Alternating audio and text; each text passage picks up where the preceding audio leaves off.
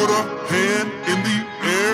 Long live the kings and the queens and the niggas in between and beyond, in the land of your wildest fucking dreams, okay, or nightmares. Hope you whoop your Venus ass till they scared to ever come back around. I practice authenticity, and if that don't resonate, then you ain't gotta listen to me. I wonder if I found the receipts to my degree. I could get my money back, cause it ain't quite a good fit. See, a fucking antiquated token, some nigga holding the bucket, so that I gotta show him. And maybe if I'm lucky, I could get the chance to compete in the race with the rats and trash in the grass and the snakes. We all fake, none of us too real to die. I believed in it when he said I'ma touch the sky, but now I'm past the age where it's easy to believe in things unexplained, like why. I've been held in bondage for a really long time. I ain't lying, bro, it really is all in the mind. Look up where the lines are drawn, boundaries you never crossed, and recognize that it's subject to your paradigms. I get elated when alone in my room, in the mirror looking fly, an aesthetic that I never tried. Back in the days when I was engaged, I used to pray that a woman could accept me if I ain't have to lie.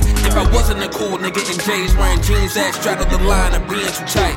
For a man of my type, as told by the outside, but fuck y'all niggas, it's time that you recognize the motherfucking kid.